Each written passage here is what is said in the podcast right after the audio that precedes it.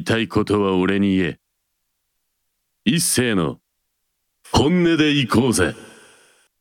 川崎 F もお聞きの皆様こんばんは。一斉でございます、えー、本日2月8日ということでね。まあだいぶ1月は寒波が、えー、ひどかったという思い出というかまさに今寒波が来てました。はい。あのまだねなんとか1月中ですから喋ってるね現在進行形では。だから収録はまだ2月入ってませんのでまあその時に私が見たものですとかああやっぱこれ好きだったなっていうものをまあ、お伝えしたい番組に今はなってますけどもゲストは来ねえのかとまあ言われる、まあ、ご心配される方もいらっしゃるかもしれませんが、まあ、ゲストはね当面は来ませんね。うん今年の初ゲスト誰にしようかなっていう風に普通に考えてたんですけど一番呼びやすい人があのいました。名古屋にいました。一番呼びやすい人が、うん、一番気を使わなくていい人がいましたね。まあ今はね。まあその方の話はしませんけども、まあ、なんでその人なのかっていうのはね、まあ、今日時間があればあの説明したいと思います。まあ、テーマは何にするのかという話もね、まあ、したいと思います。今日はあのやっぱりこういつもね聞いていただいてたリスナーさんから来たそのお便りがね前ちょっと紹介させていただいたものがあったんですけども紹介させていただいたものを私も、まあ、ちゃんと触れましたよっていうそういう回になってます。まあ、そういう回でいきたいというふうに思ってますが、まあ、1月年明けてから、まあ、結構ね目に触れるものでもうムカつくものも結構あったんで、まあ、それについての話もしてるかもしれません、えー、この番組はですね私がねこう日常で触れたもので、まあ、応援したいものとかねおすすめしたいものを、ま、勝手に話すラジオになっております、えー、スポンサーのえー、紹介の後にまた本編でいろいろ話をさせていただきますのでね、まあ、今日も最後までまあ、お付き合いよろしくお願いいたします。防犯工事や鍵に関するスペシャリストトリプル a ラジオをお聞きの方で困ったことがありましたらお気軽にフリーダイヤルにお電話を0120-416927 0120-416927いやどうしようかなと思ってたんですけどうんなんかこうラジオでねこうムカつく話とかしても、まあ、あんまり良くないよねっていうところもありますしまあ、固有名詞はさすがに出さないですよ。もう腹が立つというかね。でもねその結局その因果応報というのはまさにこのことかなっていうこともちょっとありましたのでまあそれについてねちょっとこう触れさせていただきますよ。まあ何がっていうとまああの、まあ、自称国際政治学者の方がねいろいろ問題がこうまああったらしくて、まあ、その人というかその人の身内に問題があったらしくてまあ1月中テレビとかでねこう散々こう叩かれたりとかこう、まあ、テレビ出れなくなったみたいな話も、まあ、ニュースなんかではちらちら見かけましたけどもいやもうそもそもがよ。いやあの国際政治学なんだからさ日本のそのバラエティーとかに出したってさそんな大したこと喋れる楽器ねえんだからだからそもそも出すなよって話なんですよ。まあ YouTube とかでもよく見てました。まあ、自分がちょっとこう見る番組にこうゲストで来たりとかしてたんですけどいや国内の話はね嘘しかないんじゃないかなっていう風にこの人何を言ってるのかなっていう方だったんでなんでこういう人ってなんか重宝されてなんかね出ちゃうのかなっていう風に思いましたね。なんかね。まあその人が別に悪いことをしたとかそういうことじゃないのかもしれないですけどいやどう何をどう考えたって嘘だろこれっていうことを平気でしれっと喋ってしかもそれをノーカットで流しますからね。その YouTube とかでやってるチャンネルとかも。いやほんと怖えなと思いましたね。だから本当にその嘘をつくこと自体が良くないと言われてる世の中でここまで嘘をついてその嘘の情報ですよ結局いや僕ね具体的にちょっと引っかかったのがその人がおっしゃってたんですよ。まあその日本のねその反社の人たちとか、まあ、いわゆる昔言われたそのヤクザに認定されてる人はその子供すら学校に行けない義務教育すら受けられないみたいなこんなひどいことがみたいなこと言ってたんですけどいやいやちょっと待てとそんなことあるわけねえだろっていう話なんですよ。そんな俺たちだって仕事でね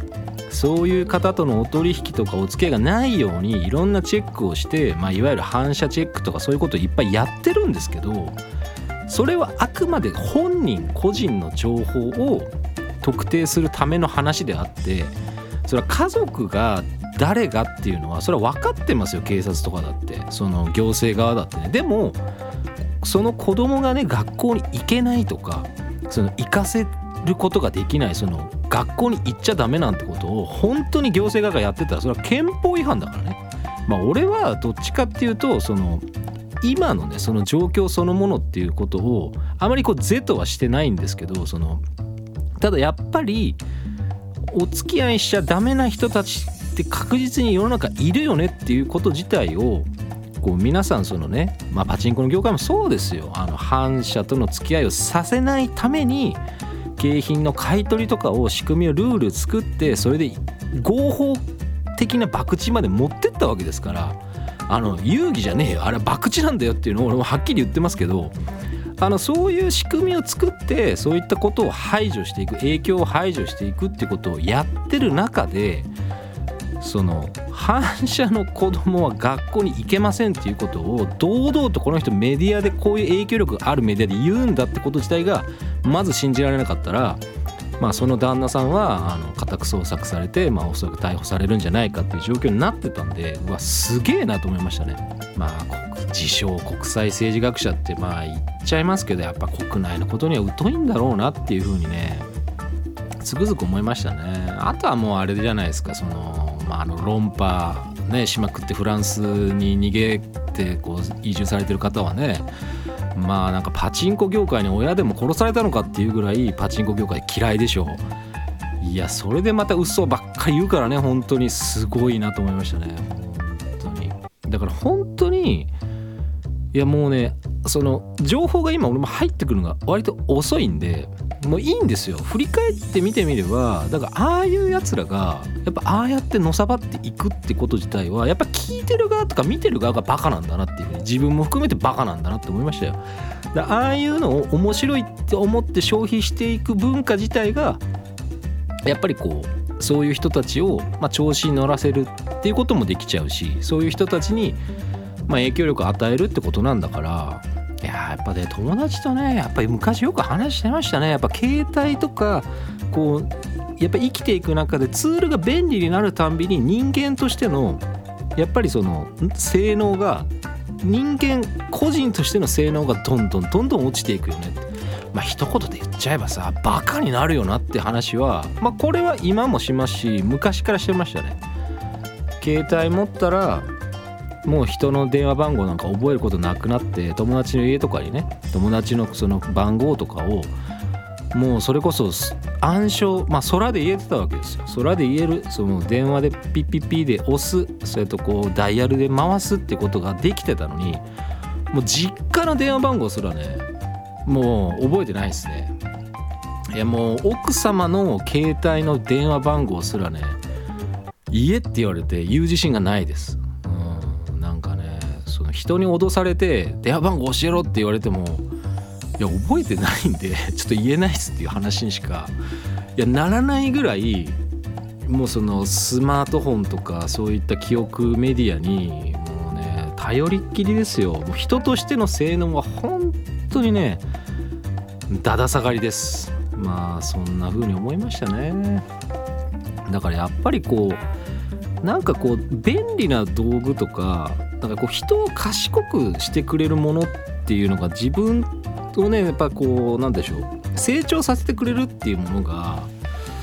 なんかもうなんか限界ですかねっていうふうにやっぱ個人的にはちょっと思いますね。うんまあこんなラジオ聞いてたってねいい効果ないのかもしれないですけど僕はやっぱりこのスマートフォンとかやっぱ人をやっぱりバカにするまあ、機械なんだなっていうふうにやっぱ思いましたけどね。でもそれでもそのバカにするっていうのはやっぱ便利なものってまあそういうことですよね。結局その道具っていうのは人間が自分で手でやってたものを、まあ、代わりにやってくれる、まあ、ロボットとかね、まあ、機械ってはそういうものですし力がすごく必要だったものを軽くまあ、工具とかね、まあ、便利になっていくっていうのは、まあ、身体性が結局必要されなくなるからまあ、体もそんなにね力もいらないと昔は結局車の運転とかだってねまあ、大型車とかだって、まあ、パワーステがなかった時代は非常にその力が必要だったし今だから女性とかでも運転できるようになってるっていうことを考えればテクノロジーとかそういった道具がどんどんどんどんみんなが使えるようになるってことはまあいいことなんですよ。いいことなんですけどそれはあくまでやっぱ道具であってだからスマートフォンとかそのパソコンとかそういったもの自体が結局その生きる自分の全てそこに心も知能も全て入ってますっていう状態になった時に、まあ、完全にこれやばい状態になるんじゃないかなっていうふうに思いますけどでもそれでもいいって人もきっとねまあいるんでしょうね。あのメタバースとかねクソくだらないあの言葉がねあの2022年にも非常に流行ってますけどまあ俺たちはもうほら映画で好きだからマトリックスで見ただろああいう世界よっていうところですよ。ああいった世界が本当に持続可能な世界なのか社会なのかっていうのが全くこうイメージつかないんですけどやっぱりああいった世界メタバースとかにこうね投資したりとか、まあ、そういったものを何かで作るっていうことが、まあ、非常にこれからまあ商売につながって素晴らしいんだってやってる人いますけどでも結局やっぱ人間の身体性をひたすら奪っていくってことに対しては何も思わないのかなっていうふうに思いますね。だって今見てるものってねやっぱ自分の目でまあ、見てでラジオは耳で聞いて、まあ、確かにそのそうじゃない方もいますよ。その体がねやっぱりこう不自由で、まあ、部分的に不自由でっていう方もいらっしゃいますけどでも圧倒的多数は自分の体を使って、まあ、生きてるわけだからそういったものをねこうないがしろにして何がメタバースだバカ野郎みたいな風に、まあ、ずっと思ってましたよね。本当に。だから結局はそのバズりそうなワードとかその誰かがそれで稼げそうなものを作り出してやっていこうっていうのはその今もう変わりないですから。だからそこは結局そのみんなスマホが普及して、まあ、ネットをね、まあ、圧倒的多数がもう見れるような状態になれば、まあ、結局は誘導できますからねいろんなものを。まあねそんな話をしたいわけじゃなかったんですけどまあそういう話になっちゃいましたね。もうそれはあいつらのせいだって。ことですよね。まああいつらのせいだってまああの自称国際政治学者とねあの論破王とか言われてる変なやつのせいだっていうことでいいんじゃないでしょうか。もう名前は絶対に言わないってことですかね。まあ誰かっていうのはまあ別に、まあ、言っても別にねこのラジオ影響力ありませんからいいんですけどでもほらディレクターとかにさすがにこれはまずいっすよって言われちゃう可能性もやっぱありますからね。うんどうしようディレクターが大好きととかねその関係者がラジオの身内が「いやあの人大好きなんですよ」とか「いやもうね尊敬してます」とか言ってたらもうラジオも終わりだよ俺本当に。もうね孤軍奮闘というかねもう四面楚歌孤軍奮闘そしてもう消えていくしかないというふうに思いましたね。まあおかげさまでねあのラジオいろいろこうやらせていただいておりますけどまあこういう話をねしようと思ってこうマイクに向かってたわけじゃないんですよ。そのオープニングでも言ったようにゲストをね、まあ、誰に、ま、お願いしようかなというふうにも思ってましたし、まあ、それはもうね2月の17日にあの映画「ブルージャイアント」が公開されますからもうそのサックスプレイヤー主人公のサックスプレイヤーであるやはりその漫画が大好きだ俺も好きですよ。でサックス侍さんも大好きだと言ってましたからね。だそれはもうだってサックス侍さんにお願いするしかなかろうよってことでまあ2月の17日公開されていつ見に行けるかわからないですけどサックス侍さんとそれはちょっとリモートでねあのラジオやりたいというふうに思ってます。であとえー、以前あのお便り頂いてた、まあ、ヘビーリスナーのねあのドンピョウさんの方から「川崎階段」っていう面白かったですって。で階段は好きですかって言われて、まあ、僕も結構あの階段っていうものの定義がちょっと最近よく分かってなかったんで、まあ、東京の怖い街みたいな感じで、まあ、ちょっと階段本とかね、まあ、そういうのを紹介したんですけどあの川崎階段読みました。はい。あのね圧倒的にね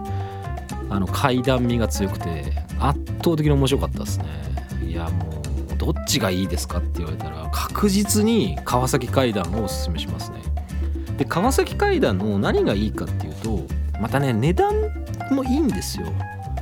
まあ、あのちょっと新書っぽい値段なんで、まあ、700円台だったりあと電子書籍でもね読めますから東京の怖い町はね1800円しましたからね、まあ、分厚いんですけど分厚いんですけど、まあ、1800円してちょっと値段もお高いと。ただ川崎階段の、まあ、もっとね、まあ、踏み込んでいけばその僕が昔、まあ、最近読んでなかったんですけど大好きだった、まあ、平山夢明先生という、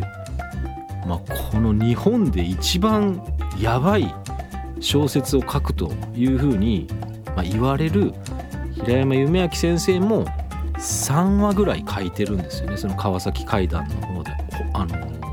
まあすごいね短編集なんですよ。で川崎怪談のやっぱ良さっていうのはもうその地元にまつわる話をその明治からすごい昭和初期とかにかけてその怪事件とかをちゃんとその新聞とかに過去の新聞、まあ、国立国会図書館とかいろんなその地元のそういったその資料を集めながらその黒四郎さんっていう作家の方がちゃんといろんなものを調べてもう川崎大師から京浜工業地帯からあとはもう本当にその川崎区幸区中原区麻生区山江区多摩区高津区とかねもうありとあらゆる場所のその、ま、何かが祀られてる場所であったり、まあ、その多摩川のねカッパの話だったりとかものすごくいっぱいいろんな話を本当にショートにまとめられてるんで1話1話がすごくねあのオチがない話も当然あるんですよ。あの怪談話なんでその結局オチとかつけるその落語じゃないからオチなんか別につけなくてもいいわけですよ。そして2人はここに消えてったようだみたいな感じでいいわけですよ。そしてそれからどうなったとかって別にいらないわけ。だからそれがすごくねあの面白かったっていうのはやっぱそのちゃんと調べてるなっていうところに感心しましたしであとその平山夢明先生の話になっちゃうと俺何がいいかってあの人すごいそのホラー映画とか昔のその映画の、まあ、評論家の人たちと結構 YouTube とかその過去イベントでねあの出てたんでいろんなものが今あの YouTube とか見られるんですよ。いや懐かしいと思いました。僕もラジオとかあの聞いてましたけどもう平山夢明先生でね、まあ、一躍その何て言うんでしょうねこうまあすごくまあメジャーになった作品っていうのは、まあ、やっぱ漫画化された、まあ、ダイナーとまあまあその実写化映画化された、まあ、作品ですよね。ダイナーというのはあの蜷川美香監督がね、まあ、実写化してねすごいこうおたんびなあのホラーホラーというか、まあ、アクションホラーみたいな風になってましたけど、まあ、ちょっとこれじゃない感は、まあ、そこはもうしょうがないです。もう蜷川先生はもう仕方がないです。蜷川美香さんはもう綺麗にしちゃうから全部を、まあ、そういう、まあ、映画になってたんですけど、まあ、原作も確かに他の平山夢明先生のもう一やばいもう本当にここでは語れないですよ本当にあの本を持ってるだけでその本が呪われてるんじゃないかっていうぐらいもう実物の本をあのもうすぐにブックオフに売りに行きたくなるっていう中身はすごい強烈で面白いと思えるんだけどこれ持ってたくないなっていう本もナンバーワンですよね。まあ、特級呪物かっていうぐらいもう恐ろしいあの内容を書かれますからなんでこんなすごい話もう本当にね嫌な話人間っていうか本当にこの小説の中で生きていくのはもう地獄でしかないんじゃないかっていうような描写が多々出てきますけどいやそれでも読ませちゃうのもやっぱ文章としてすごいねほんと力があるまあ、内容を書かれるんですよね。だからそれも川崎怪談の中にあのサーブ含含まれてましたからもう本当にね分かりますよ。平山先生の話は、まあ、ここまでこう嫌な気分にさせるのかっていうのが、まあ、多い中でも、まあ、川崎怪談はそれでもねまだあの怪談話なんであの、まあ、どういうことがあって。ででもね登場するキャラがねもっとすごく嫌なキャラ出てきますからまあ、注意していただきたいですね。であとねあの僕もどあのドンピョさんにこういただいた時にこう電子版でねちょっと読んだんですけどやっぱり怪談本は圧倒的にあの本紙で読むとさらに怖さがもうね次のページめくるのがもう嫌で嫌でしょうがないのかもうなんかワクワクして楽しみしょうがないのかっていう楽しみがやっぱ紙はやっぱありますね。電子書籍はやっぱりこうタップしちゃうからもうカジュアルにタップしちゃうんで、まあ、もうなんかスッスッっていう感じとかポンと押すとこう次のページがシュッと出てくるんでなんかね情緒がないねやっぱり。やっぱ怪談話とかああいったその怖い系はほんと紙で読むとそのなんかまがまがしさがほんとリアリティこう紙なぜかペラってめくるのがこう自分でめくってるのか何かにめくらされてるのかっていうぐらいこう感情が高まる時があるんでやっぱ紙で読むのが怪談話は一番正しいんじゃないかなというふうにね思ったのでいや川崎怪談はね本当になんかまた怪談話とか怪談本をなんかいろんなものをこう集めようかなっていうよりこう、まあ、やっぱ読んでみようかなっていうふうにきっかけだったし平山夢明さんが俺はすごいやっぱ好きだったあの先生自体がものすごく好きだったっていうのをすごく思い出しました。だからもういろんなもので YouTube でもう聞きあさってますね。こう松原谷志さんとその平山めぐみさん対談とか YouTube ありますからあのまあいろんなね松原谷志さんの話をすると事故物件に住んでみるみたいな芸人さんがいるんですけど、まあ、その人と、えー平山さんの話とか。あと川崎怪談を書かれた黒四郎さんと平山夢明さんの対談が公式でちゃんとありますから。あの竹書房のねあので調べると割とねそういうの出てきますんでね。これ結構平山先生が面白いですよやっぱ。うん、平山先生の教養とあとで一番何がすごいこのリアリティってはやっぱ川崎市出身だっていうことですよ。だから川崎市出身以外のやつがその川崎で生まれ育ってない人間がね川崎のねこうどうこう語ったところでこれダメなんですよ。でも平山先生が川崎にはこういうやついたよみたいなことを平然と生まれ育った人が言うってことはやっぱり許されるところのポイントなんですよねやっぱり。だからその知らないやつが知識だけとか情報だけで語っちゃいけないんですよ。だから自称国際政治学者とか、まあ、論破野郎とかもやっぱ中身がないんですよ結局は。